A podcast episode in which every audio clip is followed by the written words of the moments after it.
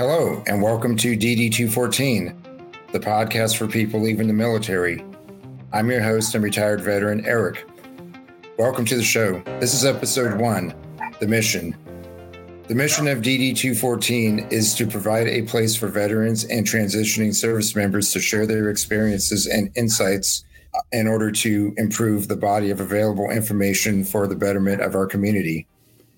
As any veteran will attest, transitioning out of the military can be both a time of excitement and a time of uncertainty. The experience is unique to each of us. There are different circumstances as well. One might have served long enough to become retirement eligible, as was the case with me. Others might be retired earlier for medical reasons. Or perhaps the service member decides not to reenlist. Others get into trouble and leave through the administration separation process with a general or other than honorable discharge. And lastly, there are those who end up being tried by court martial and receive a bad, conduct discharge or a dishonorable discharge.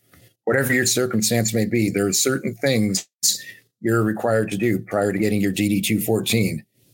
You'll go through a pre separation counseling process, fill out some paperwork, and attend the Transition Assistance Program or TAP in your local area. You'll get your medical records, which can take up to 30 days.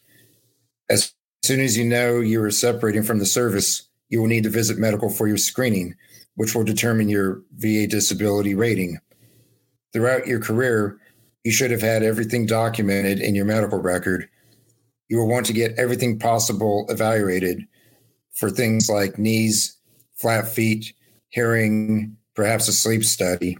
Hey, friends, are you ready to step confidently into post military life? If so, then please send me a message over at LinkedIn. You'll find me under Eric A. Coop. Now back to the show.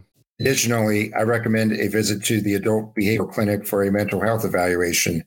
Several years in the military can be very stressful, and over the past two decades, thousands of men and women have experienced combat operations even if you have some personal aversion to the idea of receiving disability payments, remember that you pay taxes, and the covenant with America is that if they broke you, they bought you.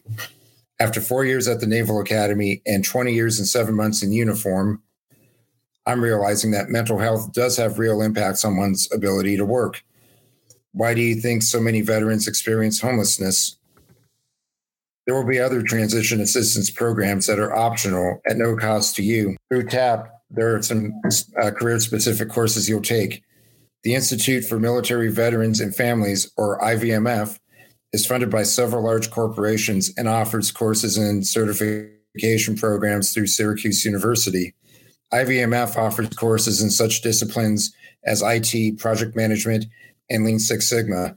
Spouses are also eligible to enroll if still on active duty pending separation, I believe you can start within the last six months of your service and as late as a year after separation. This program happens in two parts a week long boot camp and a week long course. I found the boot camp to be more informative than TAP itself.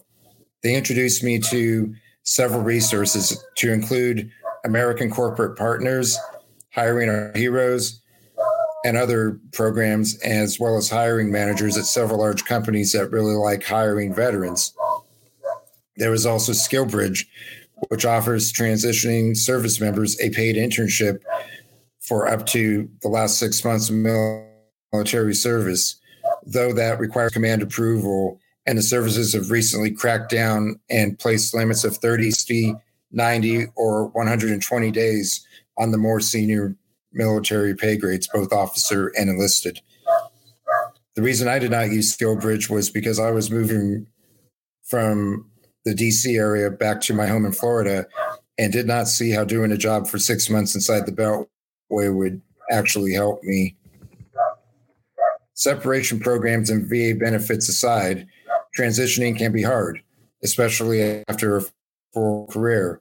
In this sense, I'm talking about how we form a sense of purpose. And I, while some folks might be able to smoothly switch into the civilian mindset, I suspect many, if not most of us, have some degree of struggle. For me, 24 and a half years wearing the uniform from the time I was 18 up to my 43rd birthday was my life and identity. Having become quite used to the structure and of military life, suddenly it was gone. I worked as a military contractor for a while, thinking I could retain a semblance of the old life, but I finally came to the realization that it wasn't quite what I wanted. So I left that job to pursue other things and feel more ready now, after nearly two years out of uniform, to make peace with my new life. As you prepare to transition, talk with veterans you know. You might also know someone with broken service. In my case, it was my direct superior who had left the service for three years before coming back in. I heard quite a few pearls of wisdom, but what I th- think might be common are that the first post military job you take will not be your next career, and that it takes six months or a year or even longer to figure out what it is you actually want to do. Being about two years into my civilian life, that advice so far has proven very true. The transition from military life to civilian life will be a unique experience for the individual, but many aspects of your transition are not unique at all. Thank you for tuning into this episode. Be sure to follow the show in your favorite podcast app so you know every time there's a new episode. And be sure to share this episode with your fellow service members and veterans.